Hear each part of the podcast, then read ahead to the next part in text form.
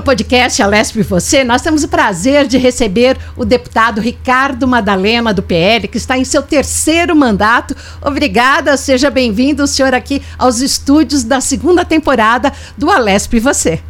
Eu que agradeço você, Renata, todos que nos acompanham aqui. Um bate-papo legal hoje aqui, se Deus quiser. Um bate-papo bem descontraído Isso. com italiano também. Falamos a mesma língua. Ó, mama. A mama, a mama, a massa, a macarronada, a nona. Isso, E como é que é? O senhor é descendente de italiano, com Sim. os olhos claros. sim. Seu- seus bisavós seus avós são italianos? É, tanto de um lado quanto do outro são italianos. Tanto a família Rossi, que o nome de guerra é Ricardo Madalena, mas é Ricardo Rossi, dois S's, Madalena. E é Magdalena, que o cartorário, na hora do registro, registrou Madalena.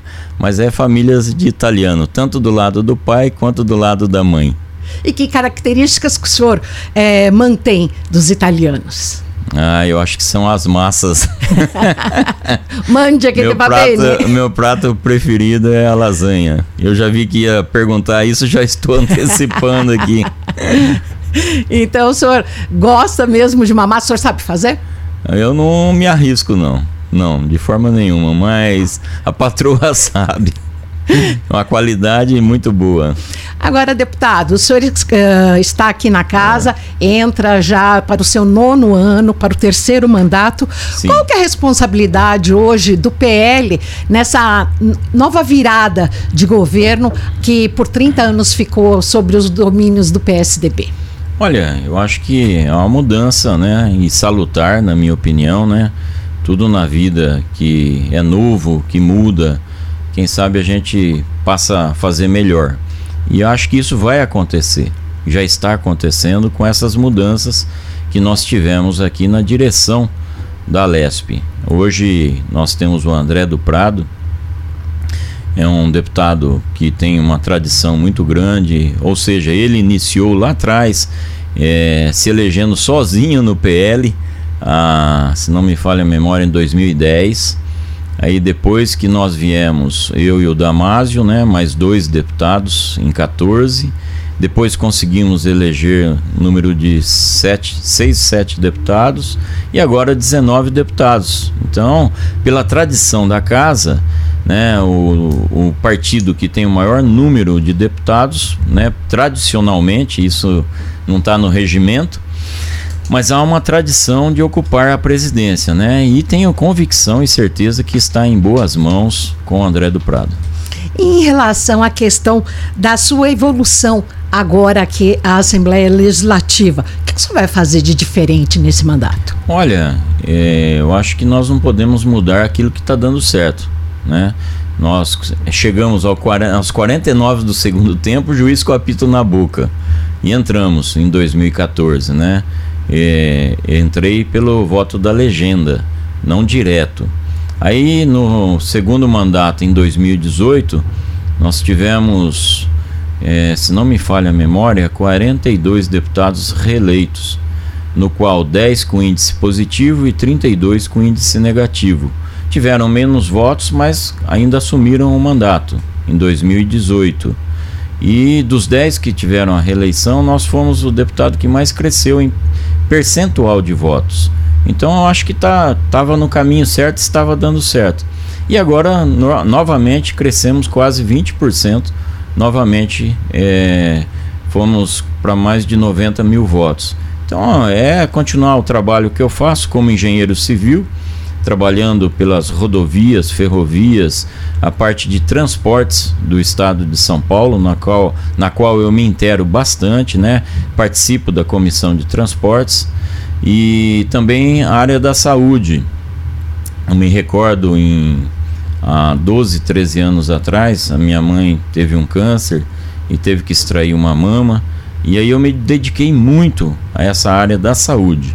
Então, nessa, mais nessa área oncológica, eh, nós procuramos fazer um trabalho eh, pontual na área da saúde também, específico na área oncológica, junto aos hospitais da nossa região que a gente atua fortemente. Que projetos que o senhor tem na gaveta ou que já estão em, uh, tramitando aqui na casa agora para esse seu terceiro mandato? Olha, é, eu tenho um projeto de suma importância que é da nossa região de Bauru, né?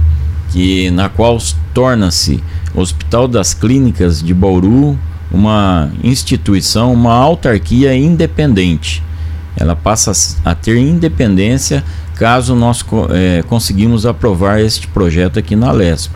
Porque hoje ela é subordinada à Secretaria da Saúde, não tem orçamento próprio. Nós temos, é, na verdade, acho que mais de quase 300 leitos né, no Hospital das Clínicas e não está sendo utilizado. Se não me falha a memória, tem 20 ou 30 é, apartamentos que estão sendo utilizados. Então há necessidade de mais investimentos para poder atender uma região enorme. De quase 70 municípios, né? Quase 70 municípios que a DRS de Bauru abrange. Então eu acredito né, que após a gente conseguir viabilizar a aprovação deste projeto, nós teremos aí uma qualidade de saúde é, bem melhor na nossa região para atender as demandas e as necessidades da, das 68 dos 68 municípios da região de Bauru. O Hospital das Clínicas de Bauru é onde fica o Centrinho ou não? Exatamente. O Centrinho faz parte desta que é. Para quem nos acompanha, o Centrinho é, é, um, é uma excelência na área de, de otorrinolaringologia, Exato. onde houve o primeiro implante co coclear do Brasil com o Dr. Orozinho Alves Costa. É, esses detalhes eu não sei, mas sem dúvida nenhuma, né? Eu que sou morador da região, o Centrinho faz um trabalho de excelência para toda a população do estado de São Paulo e do Brasil. A gente vê, eu, olha lá, se eu acho que não atende o Mercosul também, pessoas de fora que procuram o centrinho, né? Atende o Brasil. E foi uma demanda que fizeram a solicitação para nós, os dirigentes, né, o superintendente do centrinho, com relação a se tornar o HC, Hospital das Clínicas, uma autarquia independente que possa ter orçamento próprio. E nós estamos nessa luta aqui na casa. E como custear um hospital com orçamento próprio, sendo que grande parte dos rendimentos vem do SUS, com essa tabela defasada aí quase que há 20 anos? Nós temos uma tabela do SUS há quase 20 anos, é, se não me falha a memória, 18, 18 anos defasada, o mesmo preço de 18 anos atrás. Tudo sobe, né? E a tabela do SUS não subiu. Então a gente vê essa dificuldade muito grande dos municípios do interior de São Paulo para poder é, manter as suas Santa Casas, hospitais. E aí acaba o deputado, o parlamentar ou o próprio governo do estado fazendo as ações para mantê-las é, na ativa. É, eis a questão de nós lutarmos para que se torne uma autarquia independente, para não ficar dependendo de deputado fazer emenda ou um adicional do governo, um convênio firmado, ao passo que amanhã ela tem o seu orçamento próprio, a gente identifica neste ano a necessidade do HC para o ano que vem. E aí você faz os programas e os planos de trabalho. E é isso que, se Deus quiser, nós vamos aprovar aqui na LESP. E que mais referente à saúde que o senhor uh, já tem o um projeto de encaminhar agora nessa vigésima legislatura? Olha, nós estamos é, fazendo um trabalho também junto ao Amaral Carvalho. Amaral Carvalho, que é um hospital que atende 499 municípios do estado de São Paulo é, dos 645, ele atende praticamente 500 municípios. É, quase que o estado todo, o Amaral Carvalho, passa a ser uma referência. Assim Onde ele é, fica? Assim como é Barretos. Amaral Carvalho é em Jaú. Tá. É uma, uma instituição, né, um hospital, uma, um hospital filantrópico que atende portas abertas do SUS e toda, quase que o estado todo de São Paulo. E eu me dedico muito ao Amaral Carvalho, tanto é que nós conseguimos viabilizar um convênio no ano retrasado, no qual o ano passado o Amaral Carvalho conseguiu amortizar em torno de 30, 40% o seu déficit, que era 90 milhões de reais. Por que, que o Amaral Carvalho entrou com esse déficit? Nós tivemos dois anos e meio de pandemia e o Amaral Carvalho, a receita dele é muito ori é, origem, vem de bingo, é, leilão, é filantropia. almoço beneficente, exatamente, a parte filantrópica. E deixou de existir, né? Esses 500 municípios acaba se unindo e fazendo as suas ações, né? As entidades é, que tem na cidade da rede do câncer promove essas ações para que possa o hospital se manter. E nós tivemos esse déficit. Eis a questão de a gente atuar fortemente junto ao governo do estado e viabilizar este convênio, que foi 2 milhões e meio por mês, perfazendo 30 milhões no final do ano passado. E assim a gente atuar nessa área, é, Renata. Eu acho que é nada mais digno de você poder levar é, usar o seu mandato para levar saúde para o povo do interior de São Paulo. O senhor também se pode ser classificado como e, e colocado como embaixador das Santas Casas aqui do estado de São Paulo, que o senhor luta muito pela, pela sua preservação e ampliação. Olha, é, eu acho que é algo que todos os deputados da casa acabam atuando nesta área.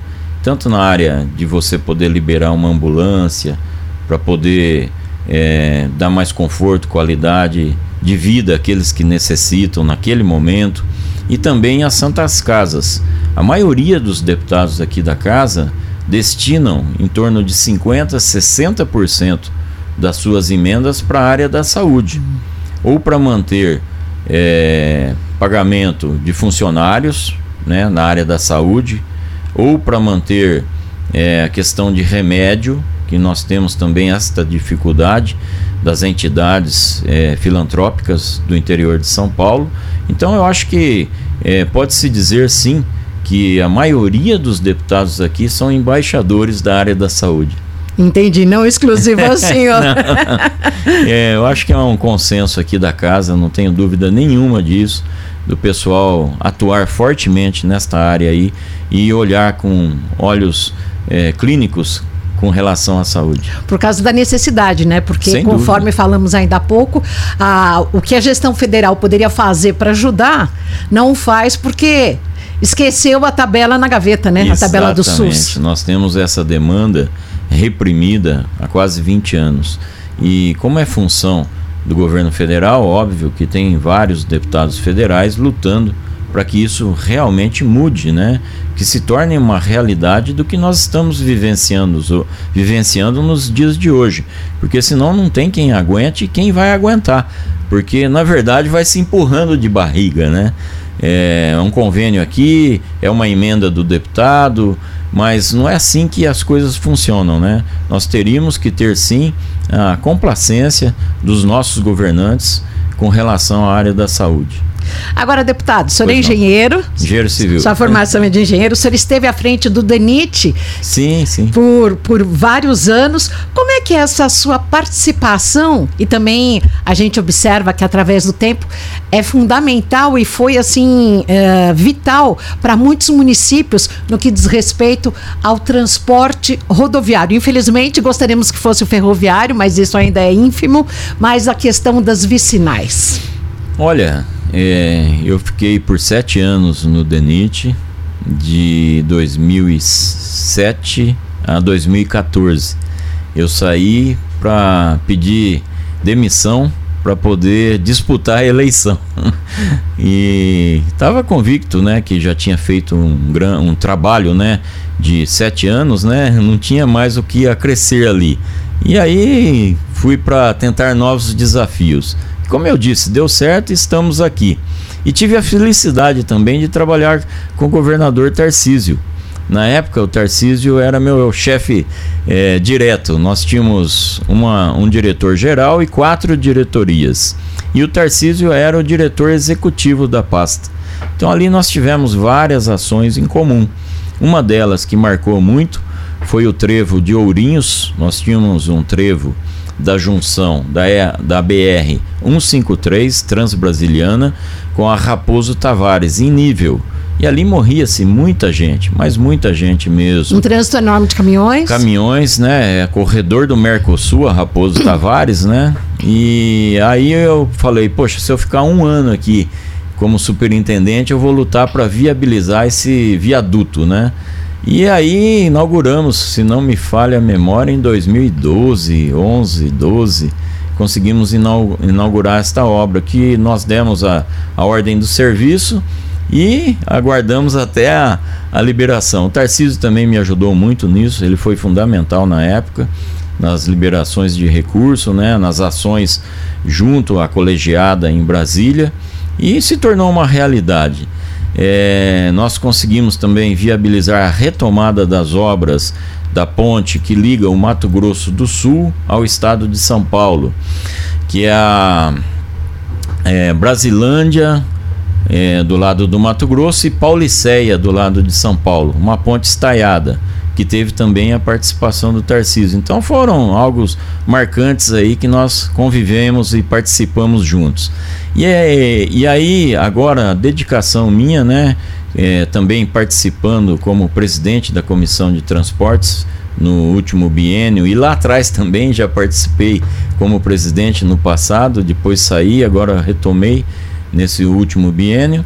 É, nós atuamos muito bem, é, forte para que houvesse esse novo programa das novas vicinais, né, que já está na fase 9 e acredito que vai ter ainda a fase 10. Então, praticamente o estado de São Paulo é difícil, encontra-se, é, vai, vai encontrar sim, mas muito poucas vicinais que não foram é, restauradas. As maiorias das vicinais no estado de São Paulo, eu acredito que 80%, 85% já foram restauradas e é um trabalho que nós atuamos bastante devido ao conhecimento que o DENIT nos pro propiciou e também a formação como engenheiro. E no caso da, das vicinais, todas asfaltadas? Sim, a maioria pavimentadas, asfalto de qualidade, né? E agora as prefeituras manter, né? Porque já se fala vicinal. Vicinal é que liga um município ao outro município. E 50, 60% pertence ao município, é, 40, 50% ao outro município. Então, é, tem que manter, né? Tem que fazer a manutenção dessas vicinais para que ela perdure por muitos e muitos tempos, né? Porque foi um investimento é, em torno aí de 6, 7 bilhões de reais que o departamento estadual de rodagem, né, o DR, investiu no estado de São Paulo para poder cuidar bem das vicinais aí e ter uma faixa de rolamento aí de qualidade para os agricultores, né, para os carros de passeios, é, transporte de carga e etc. E o senhor, enquanto parlamentar, também foi responsável pela duplicação da Raposo Tavares. Ah, sim. Um importantíssimo canal, corredor dúvida. aqui da, é. do estado. Eu acho que nós temos que ter desafio na vida, né? E, quando eu entrei no DENIT foi um desafio, né? E conseguimos ficar por sete anos e pedir para sair ainda, né? E nós fizemos um, um bom trabalho, acredito eu. E depois, como parlamentar, quando eu entrei, consegui conquistar a vaga, né? Quando nós chegamos aqui, né? O Mandurinha só não faz verão, então foi um trabalho de equipe. Quando nós chegamos aqui é, na Assembleia de São Paulo, eu fiz aquela, aquele mesmo raciocínio, né? Poxa, consegui viabilizar o trevo, viabilizamos o trevo de Ourinhos, o é, chamado é, Trevo da Morte. E hoje é o Trevo da Vida, né? É o viaduto que foi realizado lá que está salvando vidas. Aí eu falei, poxa vida, se a gente conseguir viabilizar a duplicação da Raposo Tavares, né? Vai ser um feito aí. Se eu ficar esses quatro anos somente, né? Não conseguir a reeleição e conseguir viabilizar essa obra, já está de bom tamanho o mandato.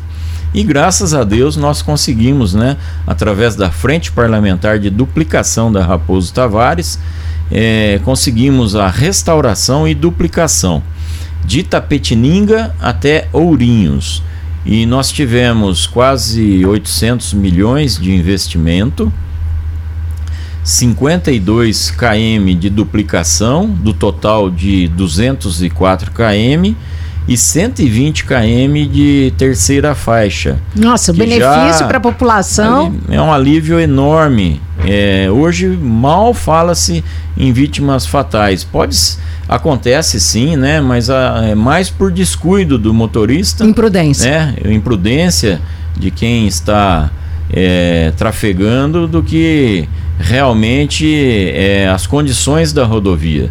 Que hoje a, a Raposo Tavares ela dá uma qualidade, né, uma segurança, né, um conforto para quem está é, trafegando na rodovia é, de uma qualidade enorme. Então, eu acho que isso foi um feito do que nós viabilizamos aí através da nossa baixa assinado, reuniões é, pontuais na, nos municípios, né, que mais é, ocorriam os acidentes e reunião na Lesp é, reunião com o governo do estado, reunião com o secretário de estado. Trabalhou, não foi de graça que, não, que não, apareceu. Não. É, inclusive, eu me recordo quando nós fomos lançar a pedra fundamental na, em Ourinhos, eu não pude ir, que eu, eu fui operado às pressas de apendicite.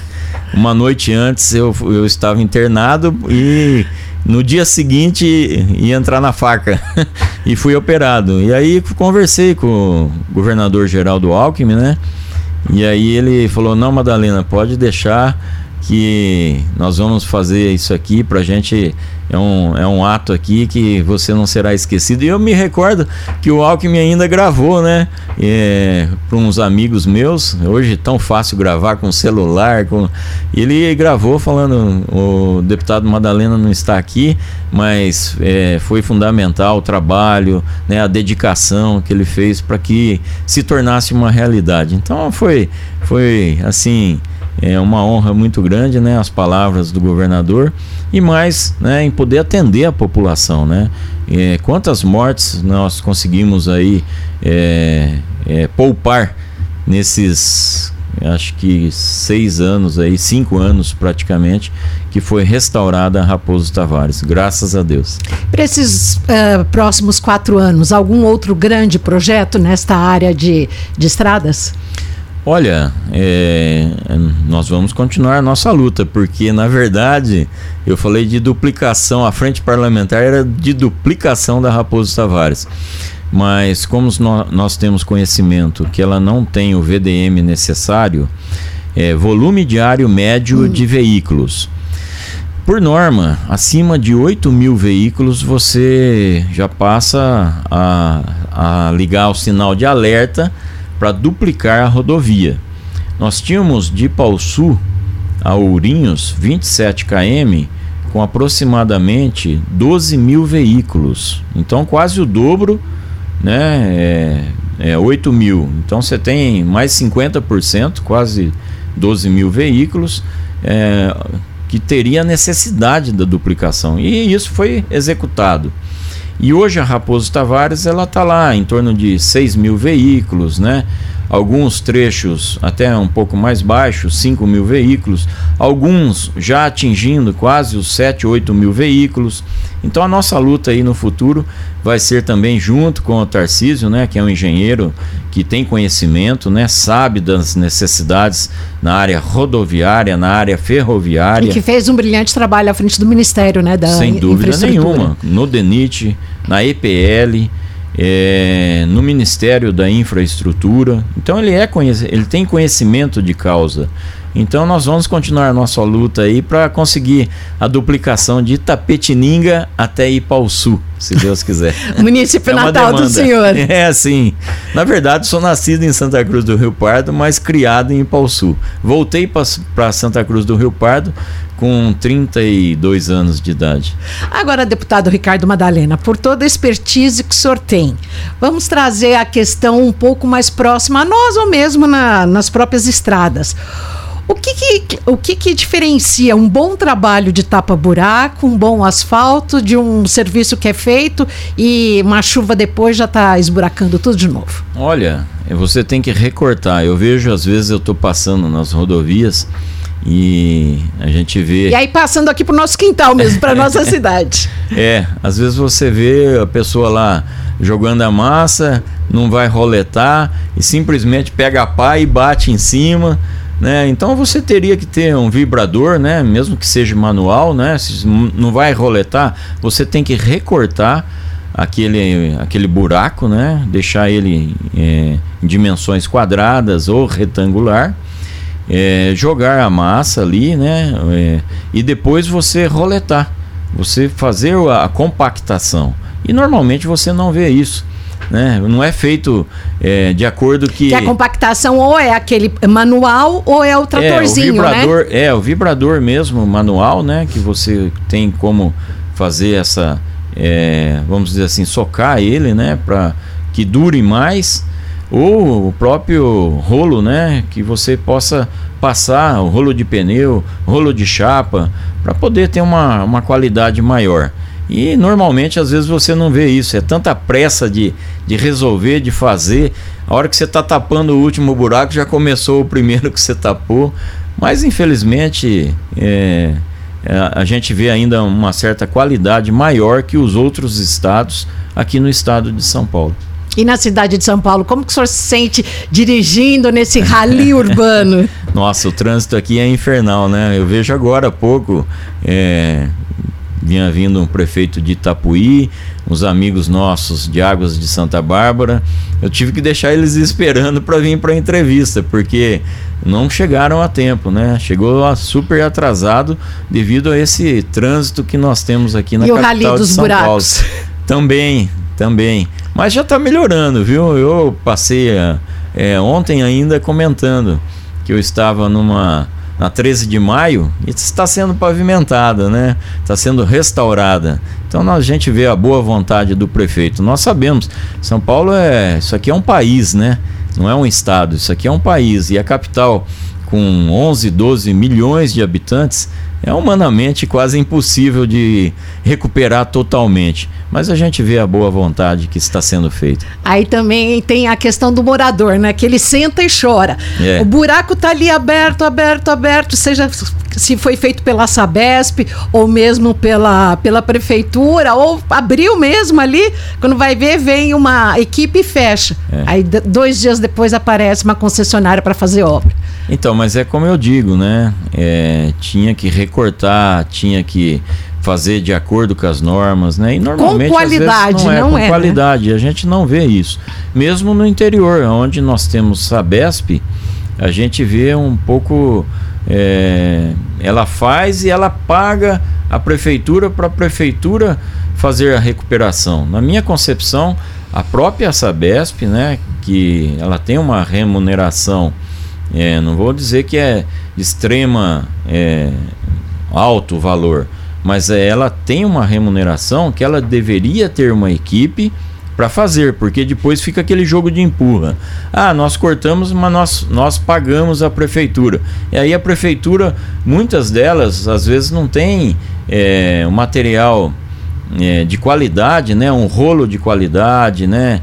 É, como cortar, como executar, equipe qualificada para poder dar conta disso. Então, normalmente teria que sim a Sabesp fazer a recuperação também do dano que ela causou. E Essa nos, é a minha opinião. E nos grandes centros eu não posso me esquecer, aqui na capital, pelo menos da Congás, né? Que também é uma outra é, um fazedora problema... de buracos, é. aqui Por... acaba não fechando direito. E eu como sou jornalista há quase quatro uhum. décadas, trabalhei muito na área de cidades, uhum. e eu sabia, bati o olho, já via de quem que era o buraco, quem tinha aberto aquele buraco que não tinha tapado. Então. Ou se tapou, tapou mal feito, que era, a, no caso, a com gás, que uhum. fazia, que na hora que ela ia abrir o buraco, ela abria bem quadradinho, todo esbelto, mas na hora de fechar, tristeza. Deus me acuda. Deus Por me isso acuda. que eu falo, essas grandes agências, né, teriam que ter equipe também para recuperação daquilo que ela causou, porque acaba é,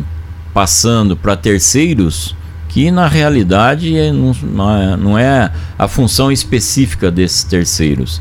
Então teria que criar sim uma equipe e dar conta disso. Essa é a minha opinião. E, e quando o senhor diz que não se seguem as regras, seriam o quê? Regras da BNT, da, da própria, sim, do próprio a, Instituto de Engenharia? As normas da BNT Ali você encontra tudo que tem necessidade para um engenheiro é, é, executar de acordo com as normas. O que, que significa para o engenheiro inaugurar uma obra de arte? Para quem nos ouve ou nos assiste, para o engenheiro, um viaduto é uma obra de arte, Isso. um túnel na Serra do é Mar uma... também. Exato. O que, que é uma obra de arte para o engenheiro que projetou e está inaugurando? Olha, eu posso dizer aqui, eu não projetei, mas nós é, é uma equipe, né? Porque era uma obra. Participa de... do processo? É, aquele que participa do processo, né? E nós participamos da inauguração da ponte da Pauliceia.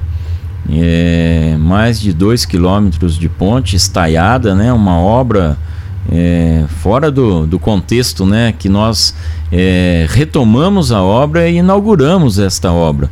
É um sonho realizado pode-se dizer que é um sonho realizado você ver uma obra de arte que vai trazer um benefício mensurável né, para a população, né, porque até então o pessoal, é, nesse ponto específico, né, o pessoal atravessava de balsa e aí a pessoa fica uma hora 40 minutos aguardando a balsa chegar, depois mais meia hora, uma hora para atravessar a travessia.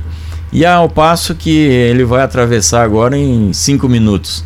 Então, ao ganho disso, que uma obra de arte propiciou para a população de dois estados, né? Deu dois não, porque tem tanta gente que usa, né?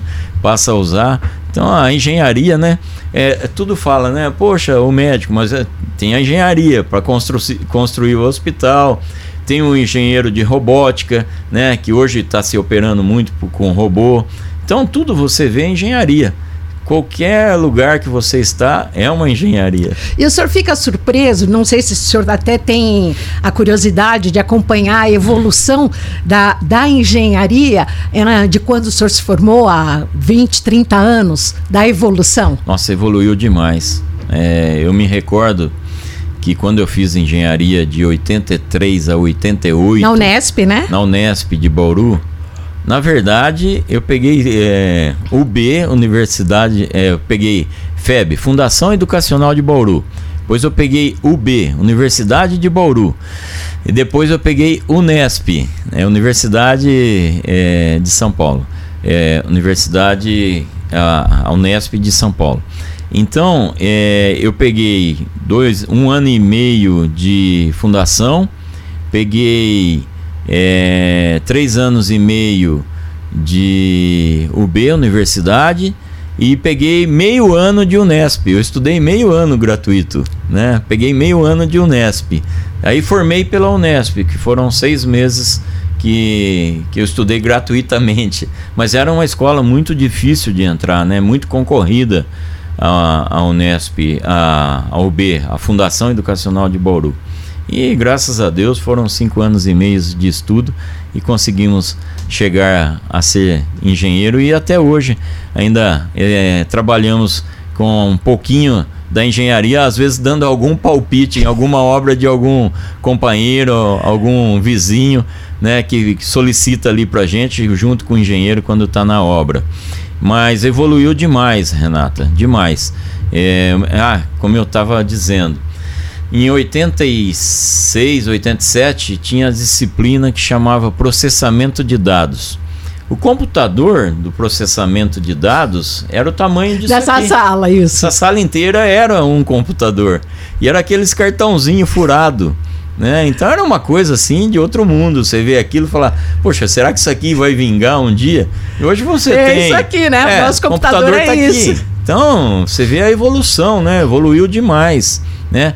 Antes é a régua T, que você tinha prancheta para desenhar. Hoje é tudo no computador, programa. A própria trena, né? Por é, é, infravermelho, né? Isso. Hoje você mede acionando um botão. Então mudou demais, evoluiu demais, né? E devido a, a estar como parlamentar, a gente vai deixando um pouquinho pela até a necessidade do tempo, né? A gente praticamente para cuidar é, das demandas né, dos eleitores, é, das, das demandas é, do executivo, do legislativo, você deixa um pouco a engenharia. E aí você vai ficando, né? Você tem que tentar se atualizar, mas não é fácil. E como é que é ser político aqui na casa agora, com o crescimento da oposição, com essa virada de gestão depois de 30 anos, na prática? Olha, na minha opinião é salutar, né? Porque é, nós vemos aí tantos deputados que estava é, do lado de lá e agora está do lado de cá. Então ele tem que saber é, também é, ver como que é a dificuldade de você ser base, de você ser oposição e agora ter que ser situação.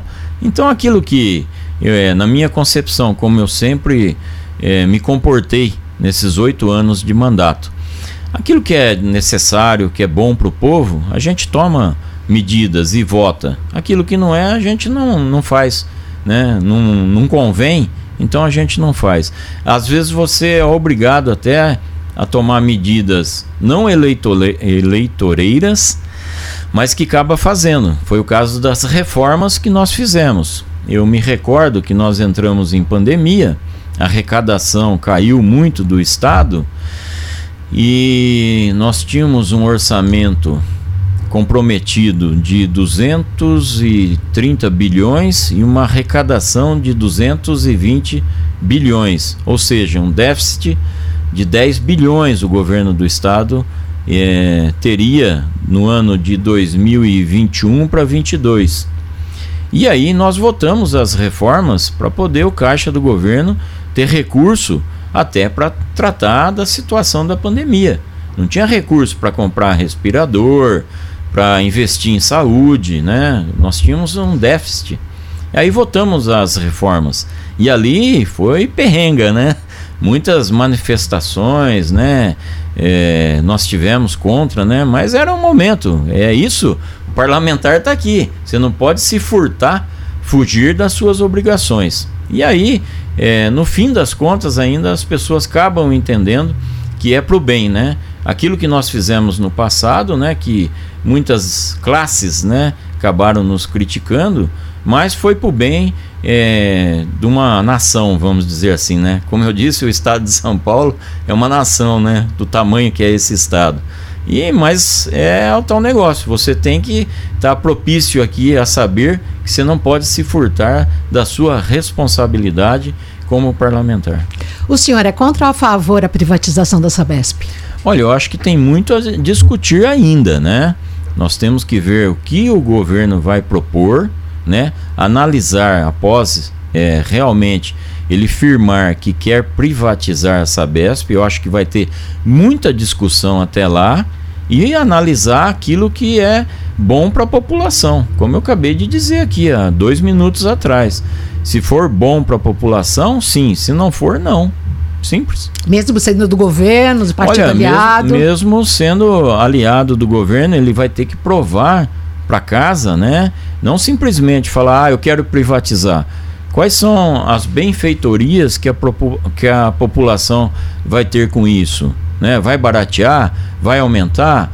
É, a qualidade do serviço vai, vai cair, vai manter a mesma? É o quali... próprio recurso, né? Exato. O próprio recurso da água vão, vão ser reduzidos. Os, hoje se fala que 40% da água é perdida por conta dos vazamentos. Isso, o que, que vai ser Mas feito com exatamente, isso? Exatamente. Simplesmente privatizar por privatizar e dar para uma empresa continuar tocando aquilo que a Sabesp já faz com excelência, não adianta. Então tem que fazer investimento, né?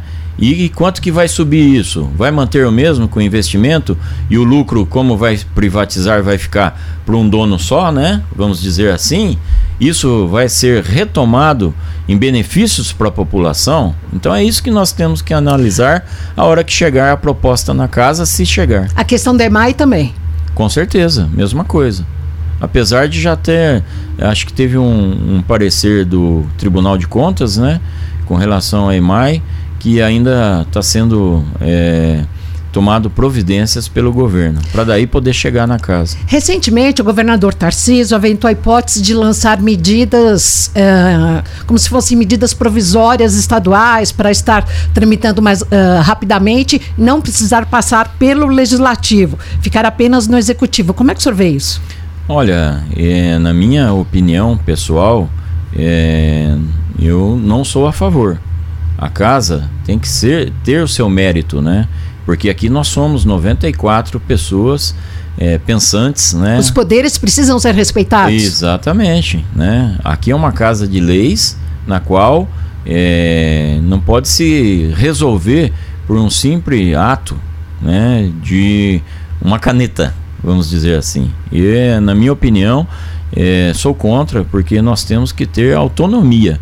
Não podemos tirar a autonomia que a casa, na, com mais de 20 é, é, legislaturas, né? Acho que 21, 22. 20, 20. 20, perdão. 20. Estamos de, na vigésima. Na vigésima legislatura, né? Que adquiriu isso, é, simplesmente não é revogar numa situação dessa de uma canetada. Eu acho que não. Na minha opinião, é, são poderes independentes que têm a, a, seu, a sua autonomia e, e a, a sua responsabilidade. Deputado, existe pois uma não. preocupação maior com o decoro, a ética da casa? A eleição via rede social favoreceu um novo comportamento por parte dos parlamentares? Olha, é, nós vemos é, muitos deputados às vezes são, sendo eleitos e não sabem onde fica o interior, né? Algumas é, essas a, parlamentar de rede é, precisava também ter conhecimento do interior, né? Viajar, ver como que é, como que, que é estar presente, vendo a necessidade da, da das demandas do povo, né? Então eu acho que, é óbvio, veio para ficar a internet, né? Quem se aproveitou dela, muito que bem, porque eu, na verdade, eu sou um deputado presente. Eu, é, ontem mesmo, nós fizemos três municípios, visitamos três municípios em Itaberá, Taquarituba Itaí, e Cerquilho à noite ainda, quatro municípios, passei por lá e cheguei quase de madrugada em São Paulo. Então eu acho que isso é um diferencial, né? Eu costumo fazer, a nossa equipe fazer política da presença. E acho que também é, os parlamentares né, que usufruem dessa situação é, das redes, né, da internet. Dessa nova política. Da nova política, né, que você acabou de perguntar, seria fundamental também é, não simplesmente atender o prefeito aqui, fazer a emenda, mas correr lá, ver realmente de perto o seu investimento, a sua emenda que ele acabou liberando, é, fazendo a, a, alegria, né, vamos dizer assim, é, de um bairro, de um povo, da população. Ah, até lembrando um pouco daquela propaganda antiga dos 550 quilômetros. Para um pouquinho, anda um pouquinho, 550 quilômetros. E aí vai rodando e vai conhecendo e Exatamente. vai estando lado a lado com o eleitor. Sem dúvida nenhuma. E o leitor é grato? É grato. Na minha opinião, sim. É óbvio que nem tudo é. Ah, vai fazer, vai resolver assim. Mas, é, na, na minha opinião, sim. Você vê um sorriso, uma alegria de um povo que, que você liberou um recurso para a construção de uma creche, né, para é, uma ambulância nova quando chega na cidade, o prefeito é, convida as pessoas para a gente fazer a entrega. É uma alegria enorme você ver o semblante né, da população, principalmente aquela mais carente, mais humilde. E o que, que significa para o político ganhar uma eleição? E o senhor, é, eu tenho até aqui pelos números, o senhor falou inicialmente, o senhor praticamente dobrou o número de votos em relação à sua primeira uh, candidatura, em relação ao seu primeiro mandato, quando o senhor tinha aproximadamente 40, teve 45.771 votos e agora bateu 90.630. O que, que significa para o senhor a hora que o senhor deita no travesseiro e. É, se você vê é, uma final de campeonato, né? É, no Itaquerão, e 45 mil pessoas lá dentro, com o mesmo pensamento, né, de ir lá votar no número X, né, do deputado. E aí agora praticamente 45 vezes 2, né, 90, são dois Itaquerão.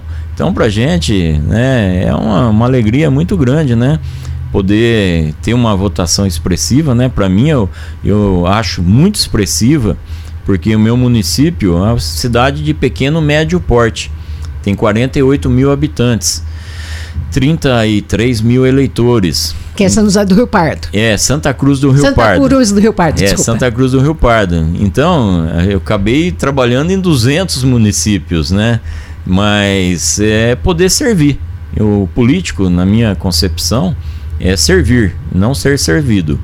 E a gente ter mais quatro anos de mandato para continuar esse trabalho, né? De poder ver as necessidades, as demandas da população do nosso interior de São Paulo, porque praticamente eu não trabalho na capital, né? Eu trabalho nas cidades do interior de São Paulo e normalmente O senhor tem um escritório ambulante, escritório é, móvel. É, sem dúvida.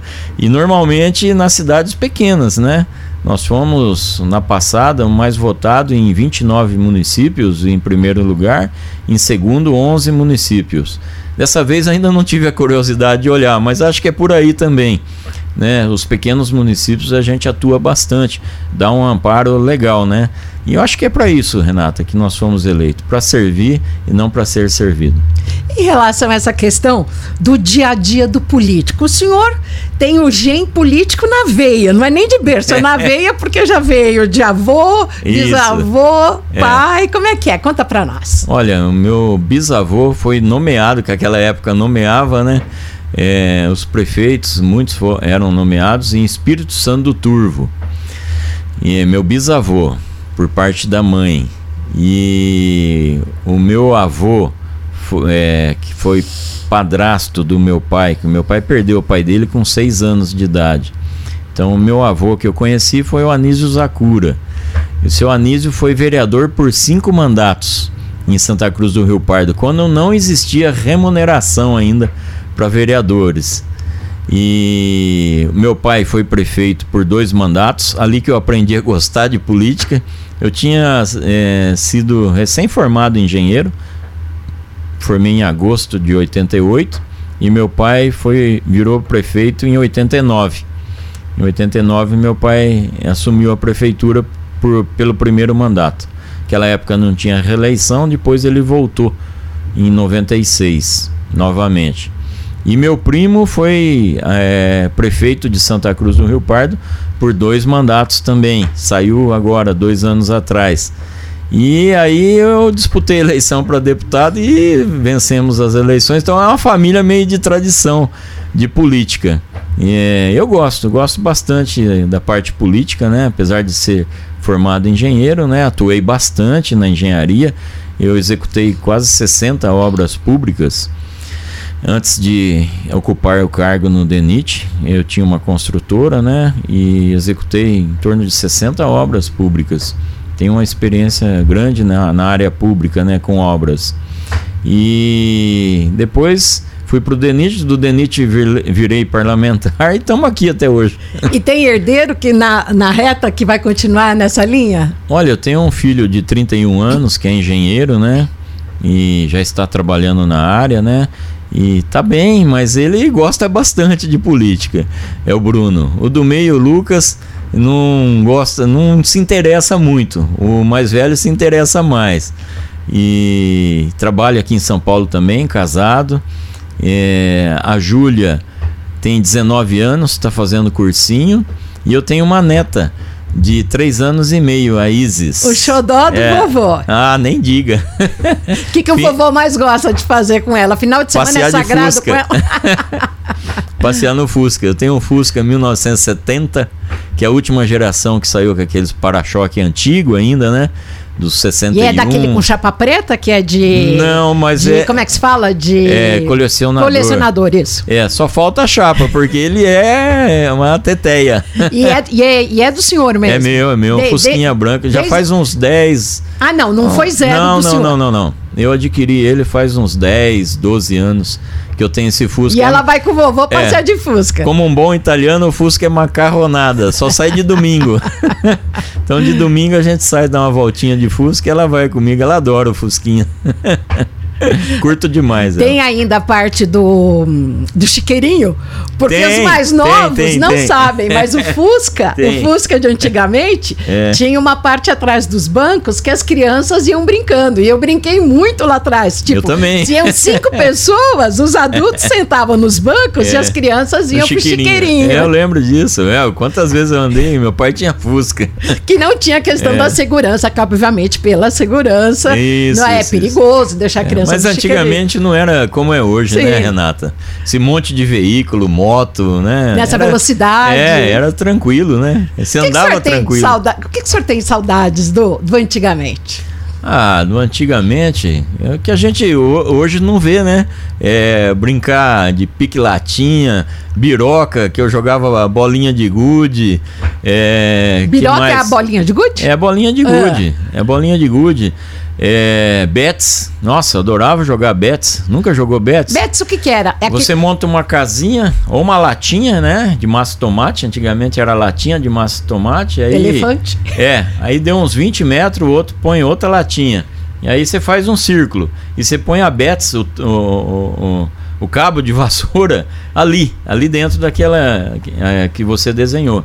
E aí você tenta, jogando a bolinha, derrubar a latinha do outro. E o cara vai betear ela. Aí, se ele beteia ela, e começa a contar ponto. Era um joguinho que a gente, no interior, jogava-se muito bem. Brincar na rua, Nossa, não tinha eu, grade nas casas. Exatamente, mas hoje não tem mais nada disso, né?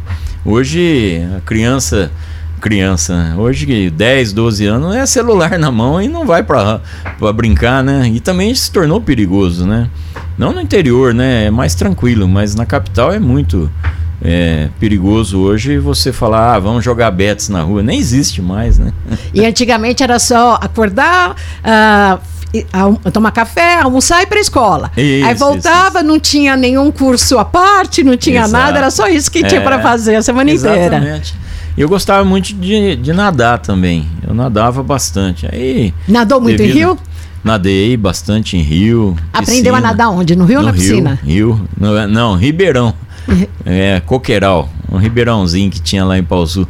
Nossa, mãe ficava louca quando nós chegava molhado lá que tava nadando no coqueiral. Tinha medo, né?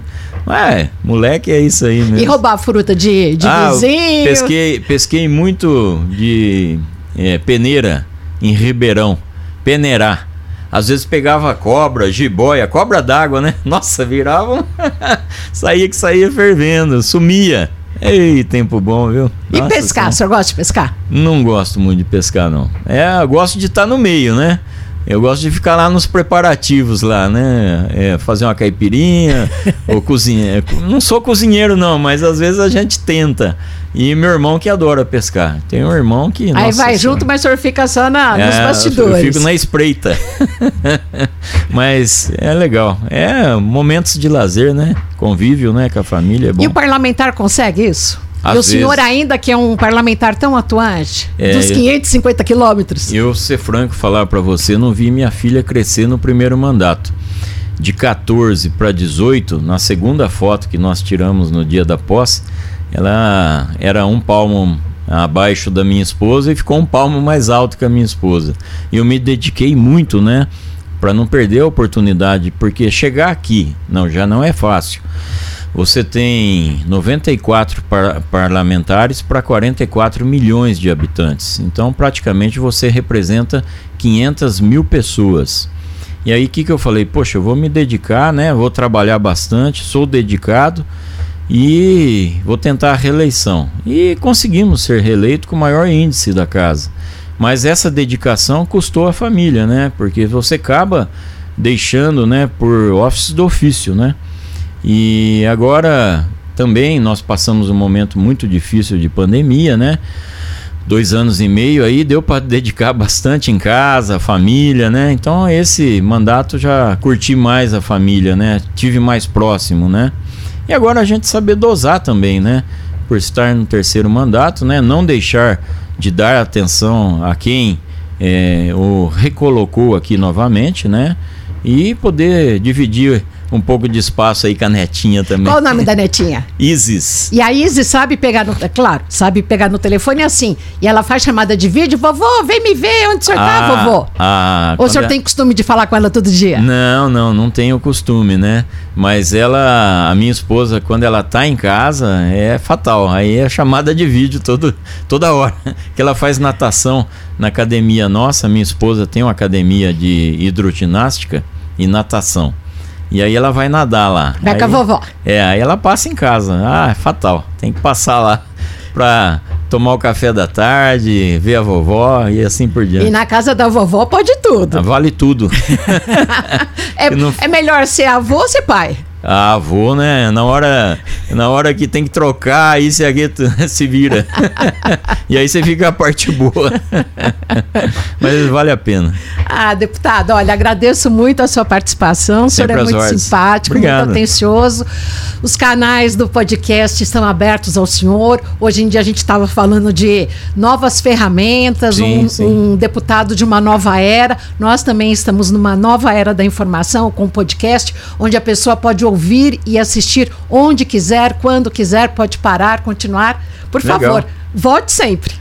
Joia, com certeza. Logo, logo estamos de volta. Um abração para você, Renato. Parabéns pelos seus programas, a sua seriedade, o seu entretenimento.